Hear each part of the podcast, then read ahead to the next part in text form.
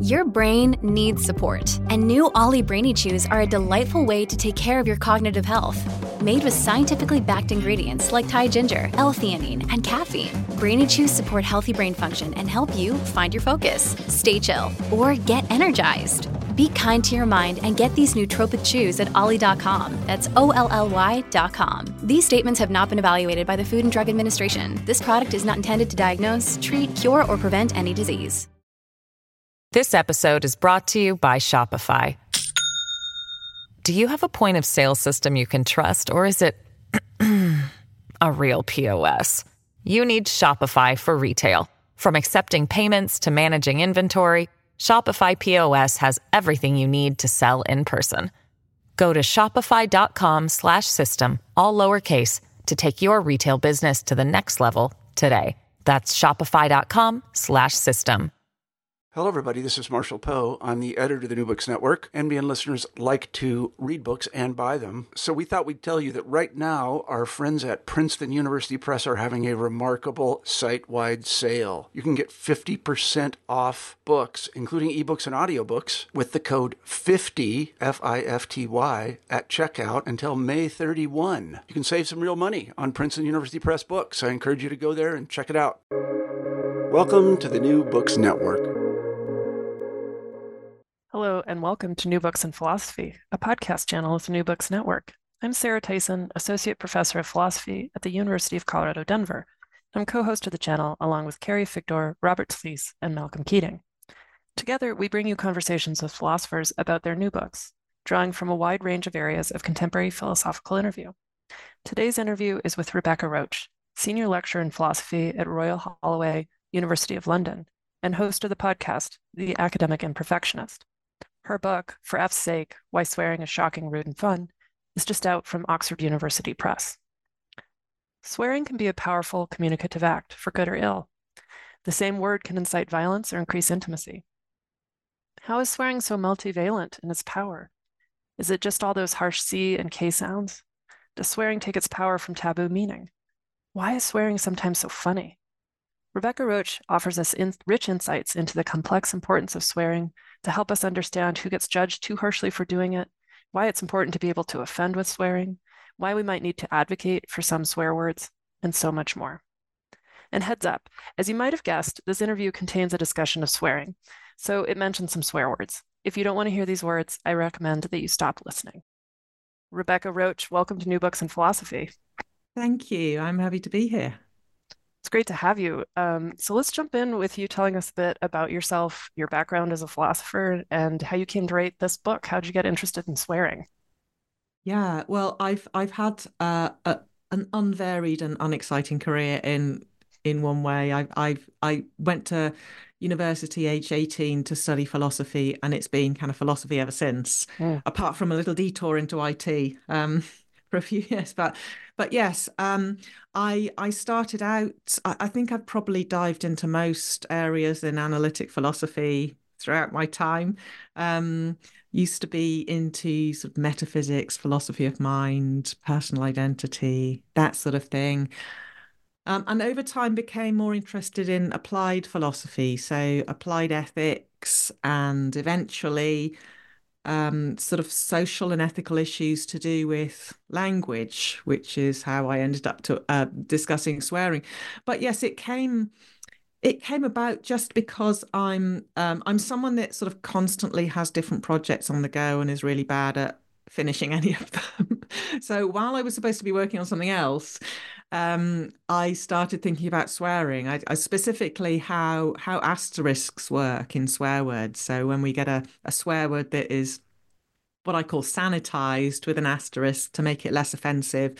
I started thinking, God, how does how does that work? And what have philosophers written about this? Somebody must have thought about this, uh, and found that there's there's very little philosophy on swearing um, which is interesting because there's plenty of philosophy on other areas of offensive language, like things like slurs. Um, so yes, I became that philosopher to um, to fill that gap. Yeah. Okay. Well, we will get to asterisks. Um, it it makes sense that that was the the puzzle that that pulled you into this and the your interest in ethics too. Um, those are it's really important to the the development of your argument. So, so what is swearing? Mm. I think it's it's so it's interesting. We because it's one of those things where we just we all know what it is, obviously, um, but in in defining what it is and how it's set apart from other things that aren't swearing, uh, I think there's like a cluster of factors. So swear swear words are words that you don't say in polite company. You know, there's some norms around it. We all know you ought not to swear. We're taught that as children. Um, swear words tend to focus on taboo topics. So around the world, swear words tend to be words associated with, you know, toilet matters, sex, blasphemy, and so on.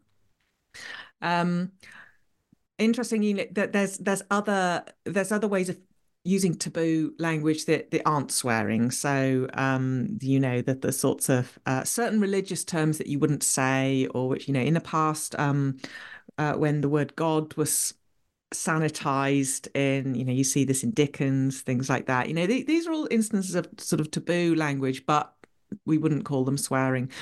Um, so swearing is uh, is is a sort of language we engage in to let off steam you know if we are if we hurt ourselves if we if we're surprised or shocked something like that we might express our emotion through swearing um, but we don't have to you know you can also use swearing as a as a form of punctuation. Um, and of course it's associated with being nasty to people you know verbal aggression um, it's associated with being insulting. But again it doesn't have to be. There's um, ways that we can swear that have nothing to do with um, aggression.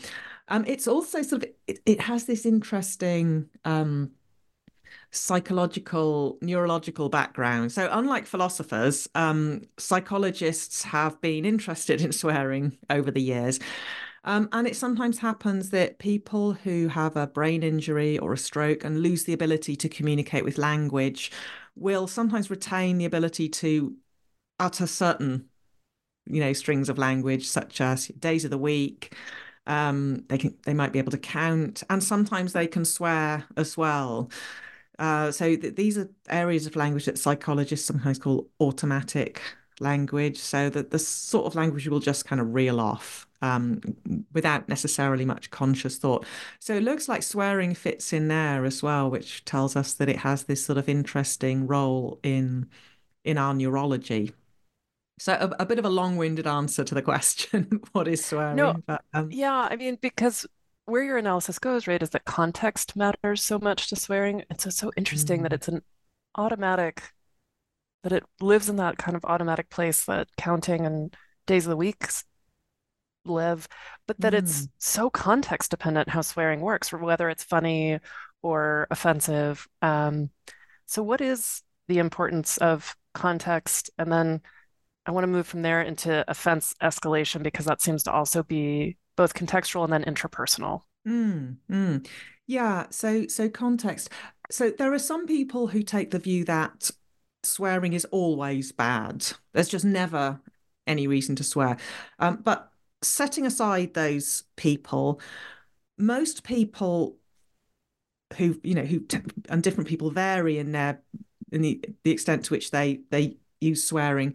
Um, but for most of us, there are times and places where if somebody were to swear, we we wouldn't bat an eyelid. It would just be, you know, part of what's going on in that situation, unsurprising. And then other situations where we would be really shocked. Even people who are quite liberal with swearing, there's there's some context where they would be really shocked to hear a swear word uttered. Um, and I think we can view this in large part as just piggybacking on other sorts of norms uh, that are in place. So, um, I mean, to take an example that's used by Joel Feinberg, who uh, was a, a, legal philosopher who wrote uh, extensively on offense, um, if you take something like wearing a bikini, there's contexts where you know no nobody's going to bat an eyelid if you're at the beach it's just a hot day etc etc completely fine um, if you turn up at somebody's funeral in a bikini, then it's going to raise eyebrows. So it's, you know, there's plenty of behaviors that we can engage in whose acceptability is context dependent. Um, swearing is one of those behaviors. Um, it just seems that we are sort of more interested. I think people are more interested in our reactions to swearing than we are to, say, dressing inappropriately. So I've had lots of interviews over the years when people have said things like, why are we so shocked by swearing? It, which is interesting, I think, in a way, because we're shocked by all sorts of things, but we don't necessarily puzzle over it. You know, why would be, we be super shocked if somebody turned up to a formal dinner or a funeral wearing a bikini? Well, you know, nobody tends to be interested in that. Uh, yeah, I mean, this is it's reminding me of how the book opens with you imagining um, the late Queen Elizabeth II using um, language we would find shocking, right? Swearing to try to describe a terrible year, um, mm. as opposed to reverting to Latin, right?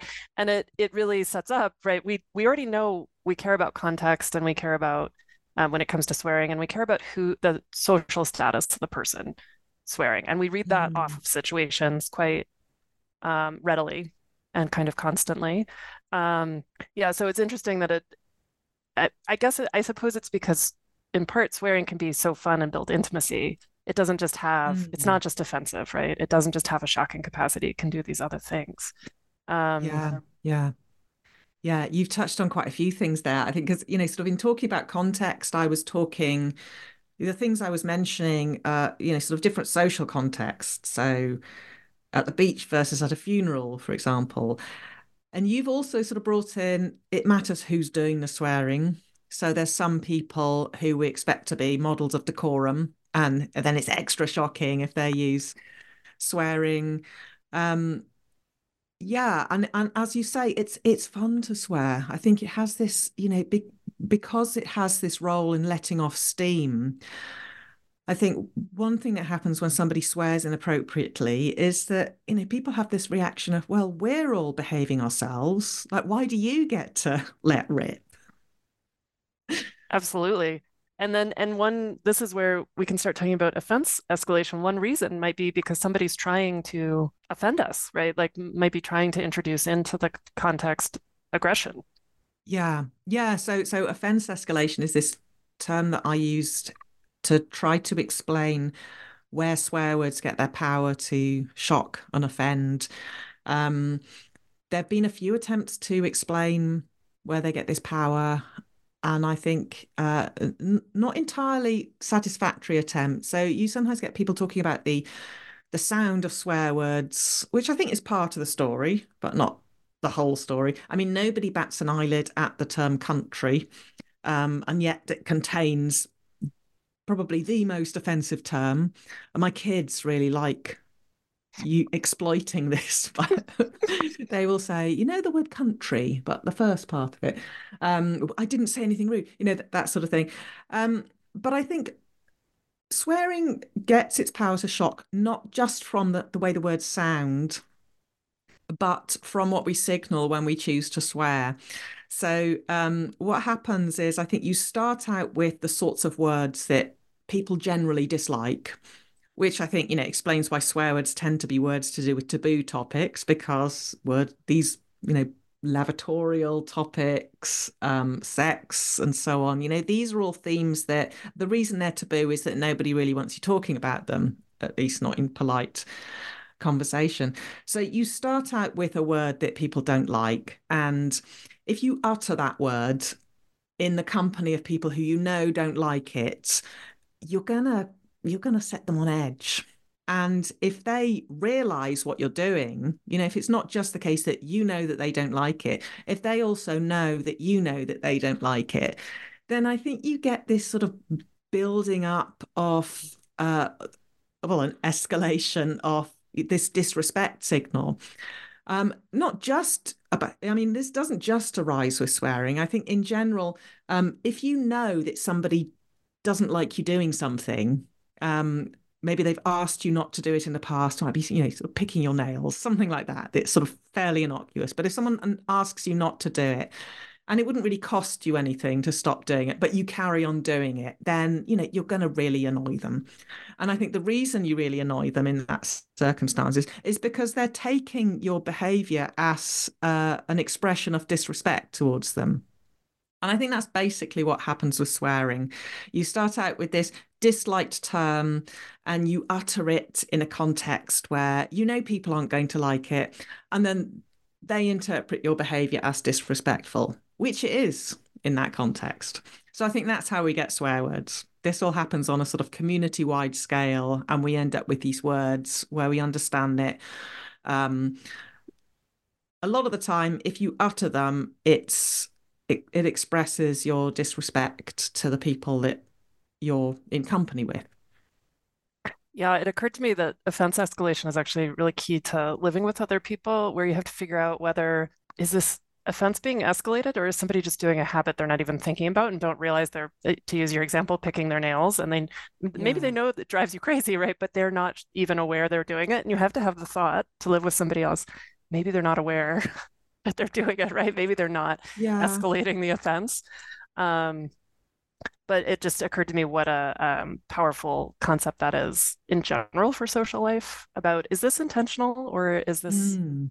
is something else happening here and having to make a judgment call or think about that dynamic yeah. um, so so then um, swearing in front of children, we're starting to get into the moral aspects of this, how we could signal disrespect um, to other people. So, swearing in front of children, and then this, I think, um, starts to touch on teaching children to swear and how we don't mm. tend mm. to. Although, shout out to my mom, she her view was that um, there were appropriate times to swear, and children should learn how to do that. Um, okay. Yeah. So, just I just wanted to note that I've tried to hand this down to my kids. Um, yeah. Never at school, for instance. Uh, right. So, yeah. So why is swearing in front of children often bad? And um, yeah, how are we? How how do we need to think about the relationship between swearing and morality? It's not mm. a clear hmm. window into our moral character, clearly, from the way you're setting up the argument. So. Yeah, I think this is really this is so, such an interesting question. Um, and I was when I was writing the book, my kids were quite young so I was sort of having to think about my like my whatever I said in the book, I felt like I had to be living that. you know, sort of okay, I have to I can't I can't take any position that's that, that I wouldn't implement myself. Um, so yes, I think it, it's one reason it's so interesting is because even people who are really liberal about swearing will often be really uncomfortable at the idea of swearing in front of children. Um, and so, you know, asking, well, what does that reveal? I think in general, you know, when we take when people take that attitude of just don't ever swear, you know, that I think that's um not your mother, but plenty of parents that that's just how sure. kids are brought up. Just don't do it. And I think it's um it's probably largely a precautionary thing. Just like teach them not to do it. And then, you know, then they won't make any mistakes. If you try and teach them something more nuanced, then maybe they'll upset somebody um, which is actually very different to the way we teach them other rules of etiquette. You know, we don't teach them to address everybody super formally so that they they never slip up and you know sort of call a teacher by their first name or you know something horrifying like that. So we trust children to take a nuanced view but it's almost like when it comes to swearing the stakes are higher. And i think that there's a few things going on. So um, I mean, I'm I'm addressing now. You know, why do we have this attitude? Why are people so um, edgy about the idea of swearing in front of children? I think one thing going on here is that that whole "it takes a village" thing, where you know, ch- uh, children are sort of obviously mainly brought up by their parents, and their parents are sort of teaching them how to behave well and what norms they need to internalize in order to be, you know, sort of good members of society. And so I think a lot of um, we we like to behave ourselves in front of other people, especially other people's children, right? We sort of maybe don't want to swear in front of them because we're sensitive to undoing some of the good work that their parents might have worked hard to do. So we don't want to set a bad example for other people's children. So I think that's part of it. And also relatedly, I think um, we tend to respect parents having certain choices about uh, what goes on with their children, which means that there's plenty of things that we could do to or with somebody else's child, which in a way would be completely harmless. But we're just aware that we'd be overstepping our mark. So we wouldn't take um, another person's child for a haircut without their parents' permission, for example, or enroll them in a club or, or something like this. You know, we we with all this sort of thing, we would say, okay, you know, ask your parents. This is their this is their remit. and I think that um, that comes in with swearing as well. That you know, somebody who's quite liberal about swearing might take the view, as your mother did, that you know it's okay to teach children how to swear in a in a more nuanced way, but when it comes to other people's children, let's respect the rules that that go on at home. So I think that is a big part of it, and that's you know that's nothing i haven't said anything really specific about swearing there. That's just sort of observations about how we how we are around children in general. Um, yeah, and I think in terms of the so so the attitude I took with my kids is I, I tried to take this more nuanced view, and um, you know the rule was you I don't mind if you swear at home, but you don't swear at people so you don't sort of use use swear words in this sort of weaponized way where, where you're using them to amplify an insult or to um, make your speech more aggressive to each other. Um, I mean, my kids have other ways of being aggressive to each other. Um, but I said you you don't you don't say it at school and you don't say it in front of any other grown-ups. Um, so that was kind of my the way I set out to do it. Um, I think there's so something that goes on with some parents that I think I, I was a little less worried about is to do with the sort of high stakes nature that I mentioned before, where it's, you know, if your kid makes a slip up etiquette wise, that reflects on you, in, or, you know, sort of people often take it to reflect on you. Um, and so I think, you know, that there's a concern sometimes that, you know, if my child swears inappropriately, then, you know, what are people going to think? They're going to think I'm not raising them correctly. So they'll sort of almost as if they're going to take that instance of swearing as a proxy for the parenting generally. Like, don't you teach your children how to behave? I mean, I wasn't so worried about that. Um, but I guess, you know, some people probably are. And that might be part of why parents don't tend to teach their children how to swear. Um, so I, I took this sort of fairly liberal view with uh, swearing in raising my kids, but at the same time, there are plenty of things that I wouldn't allow them to say, even at home. So I wouldn't allow them to use slurs, uh, not that they ever have. Um, but you know, I think we can talk about that. I think that's a whole different set of issues, morally speaking. Um, yeah, and just some, some of the things that children say quite often, I found myself really uncomfortable with. Like I, I, I don't like them calling things stupid or dumb or you know.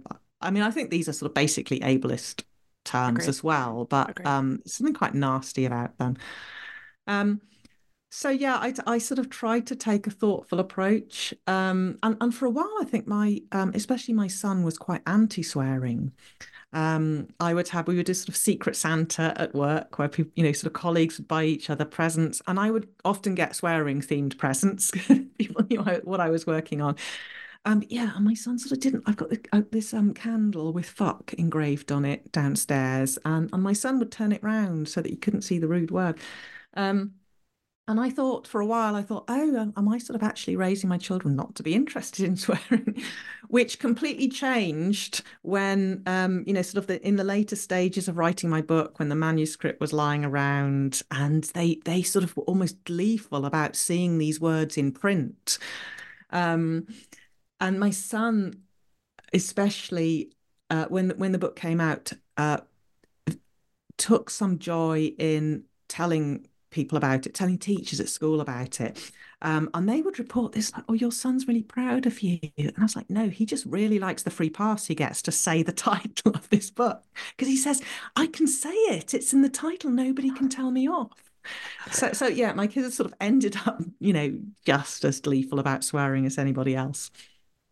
This episode is brought to you by Shopify. Do you have a point of sale system you can trust, or is it a real POS. You need Shopify for retail. From accepting payments to managing inventory, Shopify POS has everything you need to sell in person. Go to shopify.com/system all lowercase to take your retail business to the next level today. That's shopify.com/system. Well, yeah, I mean, I love this story of sort of um, the development of an understanding of what you can do with norms and mm. what what gives you some freedom with them and what is interesting and how you can play with other people. Um, well, yeah, and you brought up this distinction, this really important distinction. I learned a lot from your discussion of the the distinction between swears and slurs. Um, mm. So, uh, do you mind diving into that a bit? I found that just really um, so important. Yeah, yeah. So, um, so this maybe one good way to start out here is thinking about the the ethics. You know, is it is it unethical to swear? Um, and I think most of the time, no. It's very often rude to swear. So it's it's against the rules of etiquette, and that can be an ethical issue. But you know, usually if you're just sort of throwing in a swear word into your conversation, um, especially in a sort of fairly informal environment, you know, you're not going to upset anybody. Um, I think you know, sort of swearing is it can be you know it can be rude, but it's usually not unethical. I think those instances are relatively rare. Um, and I think part of that is the fact that although swearing is often taken as an expression of disrespect, it's it's usually not. When when it the ways it's actually used. So so if you're verbally attacking somebody, um, trying to intimidate them, so or harassing them, then these are instances uh, where if, if you use swearing, you're doing something unethical. Um, but then that's not about the swearing. That's about the, you know, the intimidation or the harassment or whatever else you're doing. Um, and swearing kind of turns up the volume on that. But you know, usually it itself, it's not an ethical issue. But when it comes to slurs, so so these are terms that are they're kind of designed to denigrate entire groups of people. So these are the words that we associate with racism, homophobia, ableism, um, all the other isms. Um, so they're words that, you know, that you can't utter them benignly. Um, anytime you use them, just by choosing to have this word in your vocabulary, you are saying something about your attitudes to a group of people.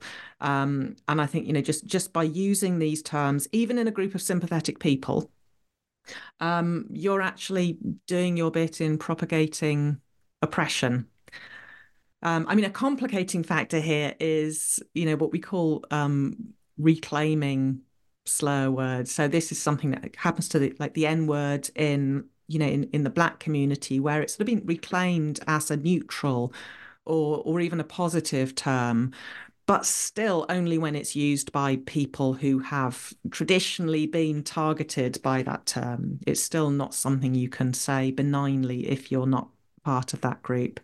So yeah, I think you know, sort of on the on the face of it, swearing and slurring sometimes look quite similar because they're both you know language that you shouldn't use or language that it's um that you can offend with but i think the way in which they offend and the reasons they're offensive are, are very different yeah and this um this there's one swear word that appears in two of your chapter titles um and i i our contexts are different and i realized how different our context was were in um, reading about this because I might have put this under a slur. Um, mm. But reading your discussion of it, I started to see, I started to see it differently. But so uh, the word is cunt, um, and the U.S. has a really different, I think, context context mm. about it, hmm. um, mm. perhaps.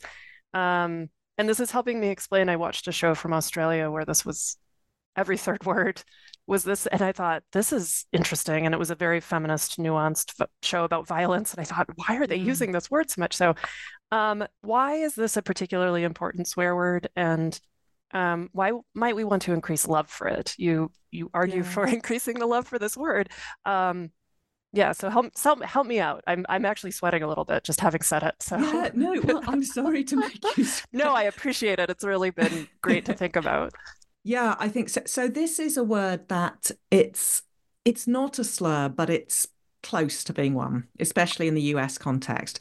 I mean, I think just just to go into that context a little bit. So this is a word that in the US tends to be used as uh, to denigrate women.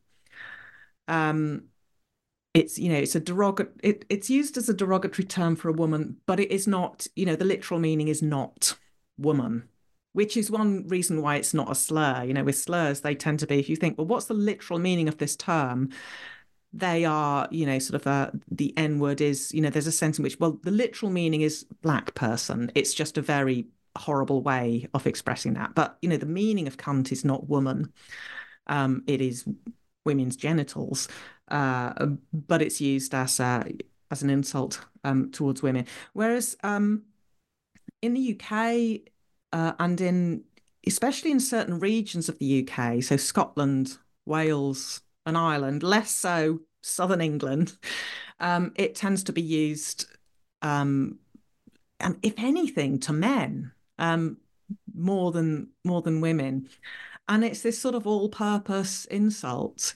So I think you know it's still for us the uh, the, the most offensive swear word, but it doesn't have that sort of slur-like quality that um, that it has in the US. And as you say, um, in Australia, um, in Scotland as well, you know, sort of uh, there's a there's a few areas where it's it's pretty benign, or it can be. You know, it can just be chucked in to conversation in a sort of almost affectionate way. Um, so it's a really interesting word, and I think um, yes. So to answer your question, why why I was so preoccupied with it is, um, you know, if we ask why it is as offensive as it is, the only explanation really is one that involves misogyny. So you know, it's a word for a woman's genitals. We have a word for male genitals, or several words, right? Um, you can call somebody a, a prick or a cock, but that has nowhere near the bite that cunt has. And, you know, why not? They're both, they're kind of equivalent terms in a way. It's just that the word for a woman's genitals is that much more powerful and offensive and kind of scary for some people. Um, and that's really worrying. You know, if we if we care about misogyny, then that's concerning and um and it's interesting that you know it creates this this puzzle for feminists you know what because what do we do about this? It, it's bad that it's so much more offensive than the equivalent male term. And you get some people who think that it is so offensive we just shouldn't use it. We use it even less. Um, which i think is well intentioned if you use it less, then you get fewer people being targeted by it. And especially in the US, that means fewer women being targeted by it. But if we use it less, then we kind of make it even more taboo. You know, the more restricted a taboo is, the more exciting it is to use. Um, so, you know, we, we risk um, increasing its appeal to people when they, you know, when they want to be really insulting or really let off steam. Um, so another option is to try and tone it down, um, you know, to try and reduce its offensiveness, which means using it even more. Um, and I, I think that's what we should be doing, but it's also it's a risky strategy. Um, I think in some ways it resembles it, it's um, it's what you might call conscientious offensiveness. So this is a, a term from um, Donald VanDeVeer, I think, where it's so if you if you cause conscientious offense, then you're doing something that people regard as offensive, but you're doing it not to cause offense or not with the intention of causing offense, but with the intention of trying to get people to reflect on why they're offended in the first place. So, you know, sort of familiar examples of this are things like um, sort of breastfeeding protests. So sometimes if you get a nursing mother harassed for breastfeeding in public, um, which she's perfectly entitled to do. Um, then you had cases in the news where this has been reported, and as a protest, lots of nursing mothers have got together and they've all nursed at the same time. So they're engaging in behavior which has been regarded as offensive, um, but they are doing it, you know, they don't want to offend anyone. They kind of want the opposite, right? They want people to stop being offended by this. Um, and you see something similar sometimes with. Um, gay kissing protests. You had uh, a lot of these in um, in Russia a few years ago. So you know, a way of protesting against laws restricting the expression of homosexuality sometimes attracts protests where. Um, same-sex couples will gather and kiss each other. So um, again, the intention is not to be be offensive, but to try and stop people being offended. So I think we could take a similar approach to using cunt. You know, we could use it in a way, we could use it even more, but do it in a way that, you know, is kind of well intentioned. And, um, you know, the idea is to get people to reflect on their attitudes. I think the risk there is that whereas things like breastfeeding and kissing are not behaviors that are designed to offend people, swearing is. So there's a risk that if you try to use cunt in a conscientious way to get people to re- reflect on and revise their patterns of offendedness, then there's a risk they'll just think you're insulting them or they'll just think you're being disrespectful. In which case you know you're not going to achieve the the aim that you set out for.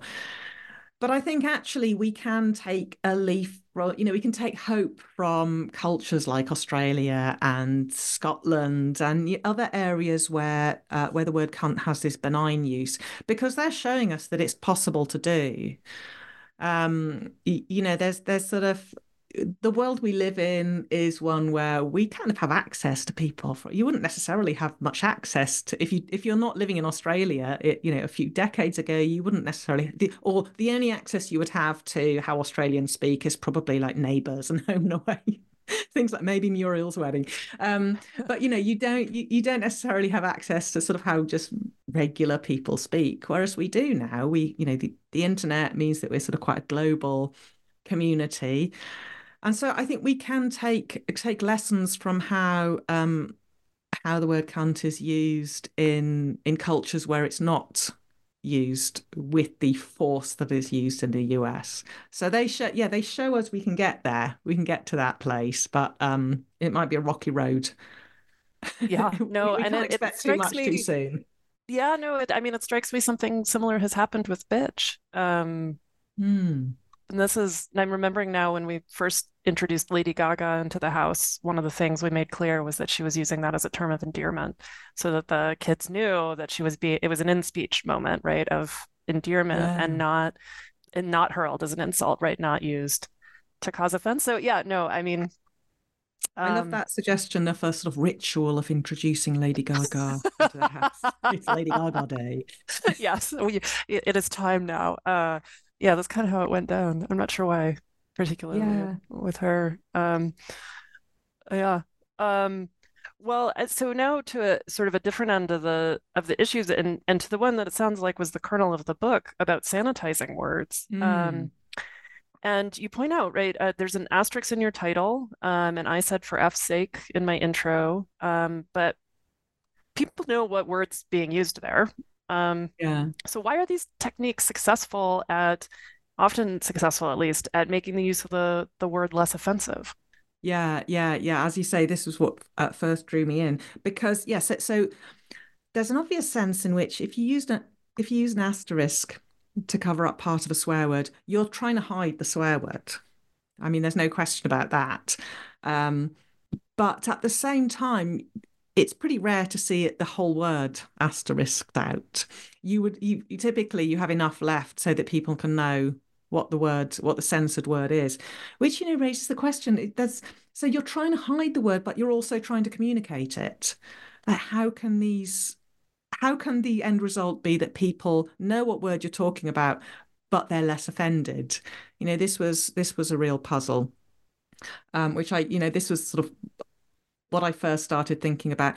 And I think the answer is I mean, it comes down to this sort of offense escalation explanation, I think, which is that, you know, the reason that swearing offends isn't about the words so much as the attitudes that we convey by our decision to use the words.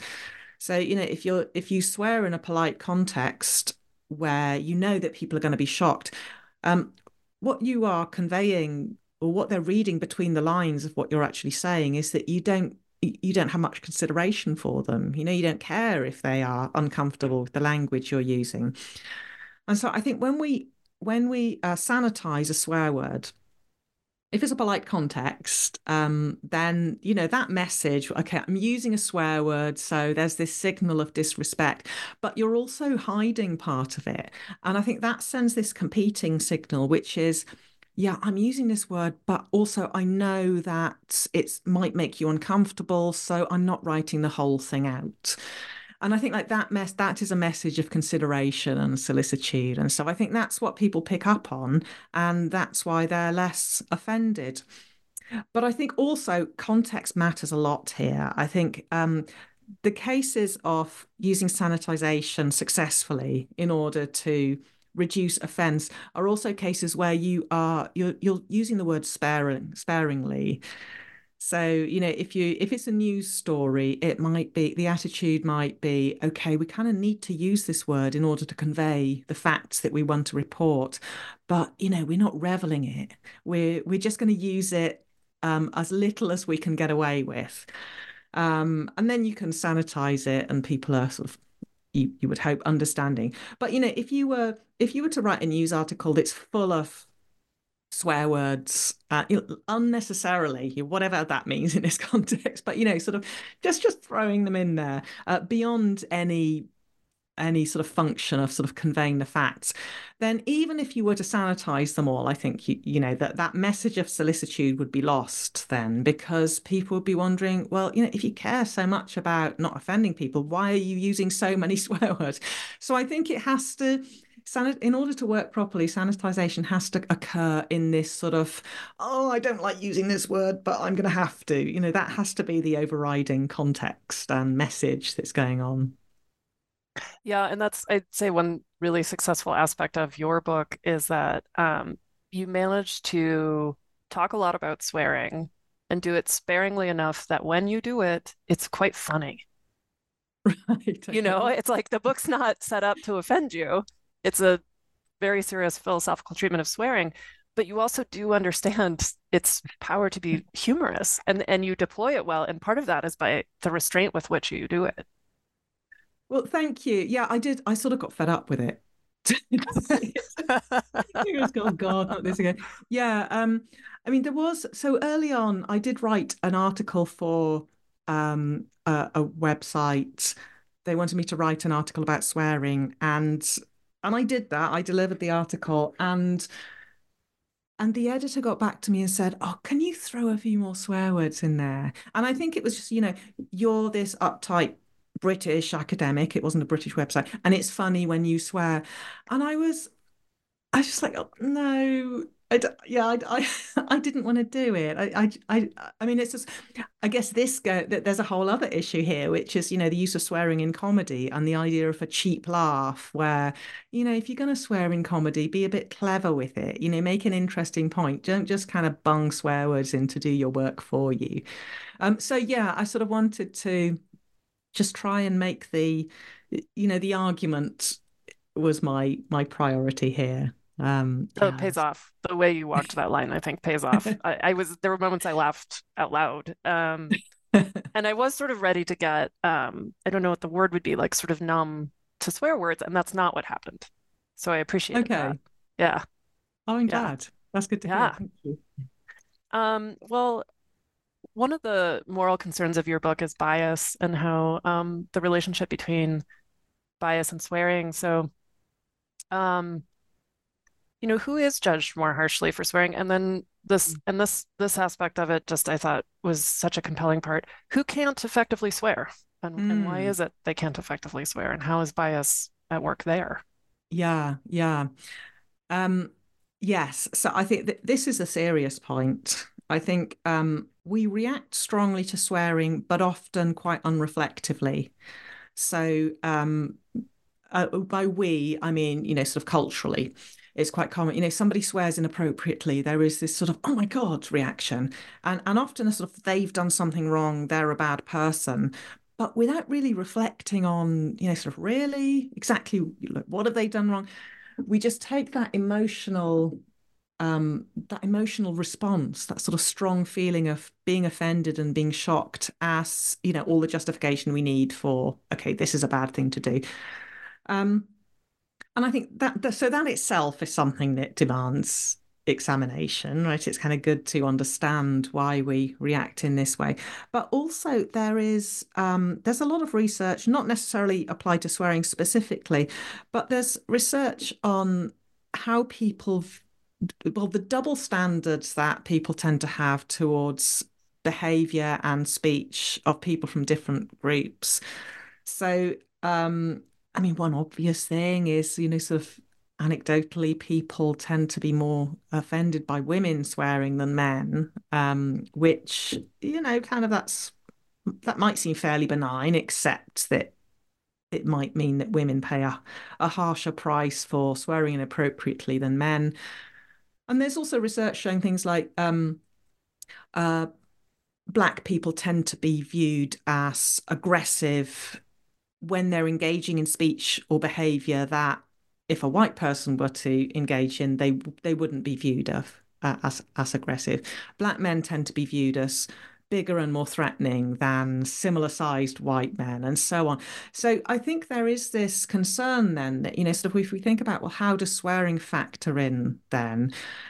It might not just might as in, you know, sort of let's suppose, but you know, there's there's evidence to believe that uh, black people are going to be viewed as more aggressive and um, you know more harmful when they swear which again you know this this this could potentially mean um, injustice in the way that people respond to swearing. And the way you know the responses to swearing it's not just about you know shocking people. It's also in some cases um, i mean depending on context um, censorship um, if it's in broadcasting it can mean um, broadcasters get fined um, in some cases you can get arrested for swearing. You know it can factor in there's usually not laws specifically about uh, forbidding swearing but it can kind of piggyback into sort of laws about sort of disturbing the peace or threatening behavior things like that. So there could be this justice issue where some people get away with swearing and other people don't which makes it really important to sort of break it down and ask okay let's just let's pause our shocked reactions and before we you know sort of um, respond to an instance of inappropriate swearing let's look carefully at, at uh, exactly what if anything this person has done wrong and whether we would regard them as having done something wrong if they were a different sort of person. So I think yes, this is all all to say that um, it's important for justice reasons that we unpick our reasons are reasons for being shocked and offended at swearing. And you also asked about, you know, people who who can't swear. Um, I think this is a really interesting point that tends to get missed. Um, so this, I started thinking about this, seeing a blog post by a disabled person called Mel Baggs, who is sadly passed away a few years ago. Um, but this was a, a non-binary person who um, used a used voice software, used a wheelchair, um, and they wrote a, a blog post about um, about how people would get up in their face. So people would be sort of quite infantilizing uh, towards them as a disabled person. Um, quite a disturbing blog post. It was about a, a woman sort of getting right up in Mel Baggs's face uh, and just sort of not not responding when when she was asked to back off, basically.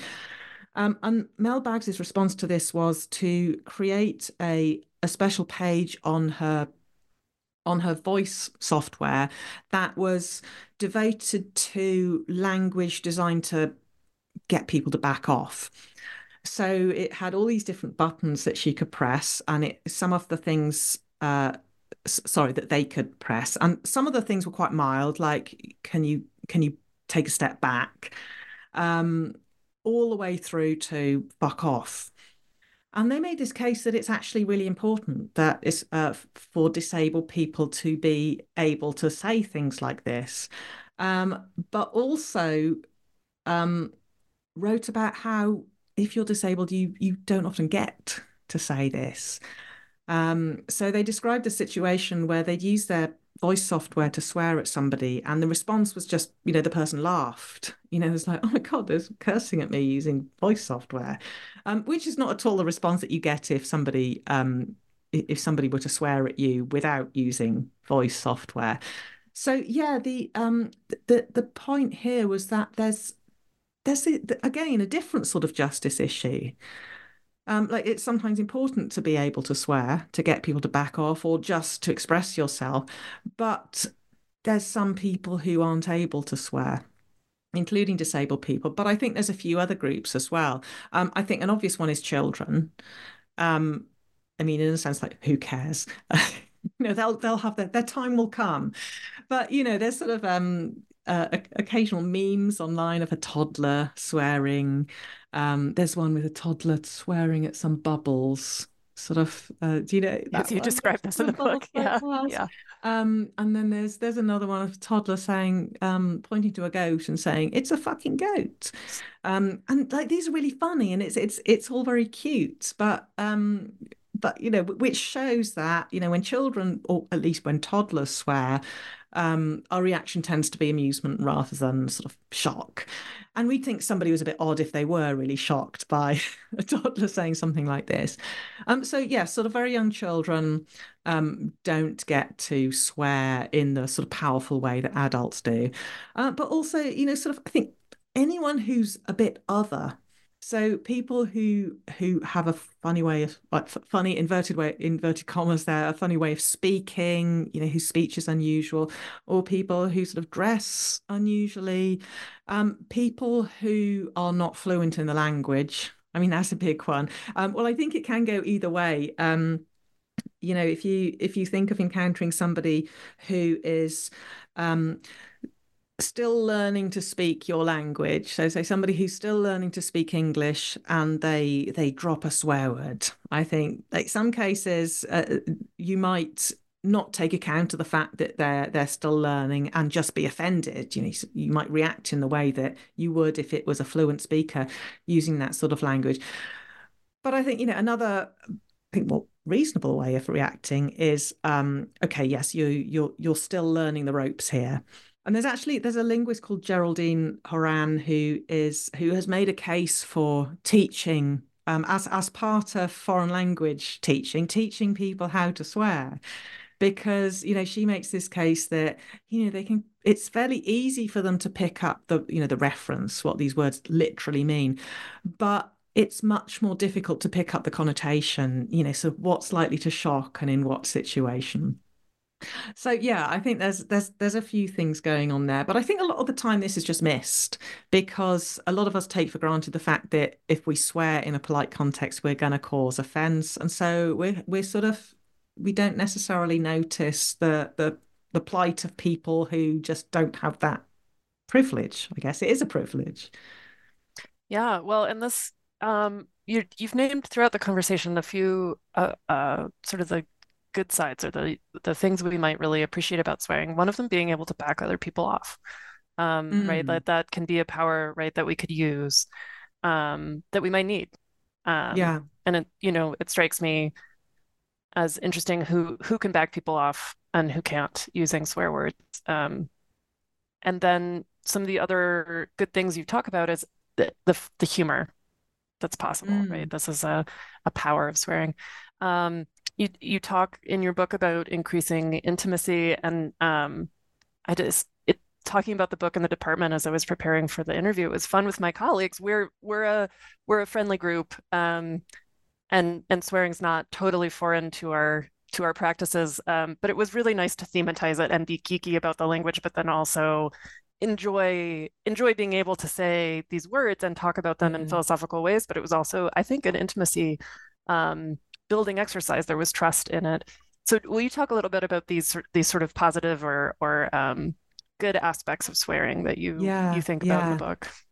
There's there was a really fun I think 2004 study by some psychologists in New Zealand um, who went to a, a, soap factory and recorded the conversations of the workers there.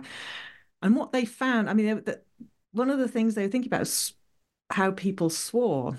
And they noticed that between colleagues who were also buddies, there would be a lot more swearing than between colleagues who were, you know, they were just co workers. They didn't really socialize outside of work um, which you know is, is puzzling if you think of swearing as just a tool for insulting people. Like, why are these people insulting the ones that they like? But of course, it's not. It's also um, a. It, it also has a role in bonding and in you know sort of informal conversation.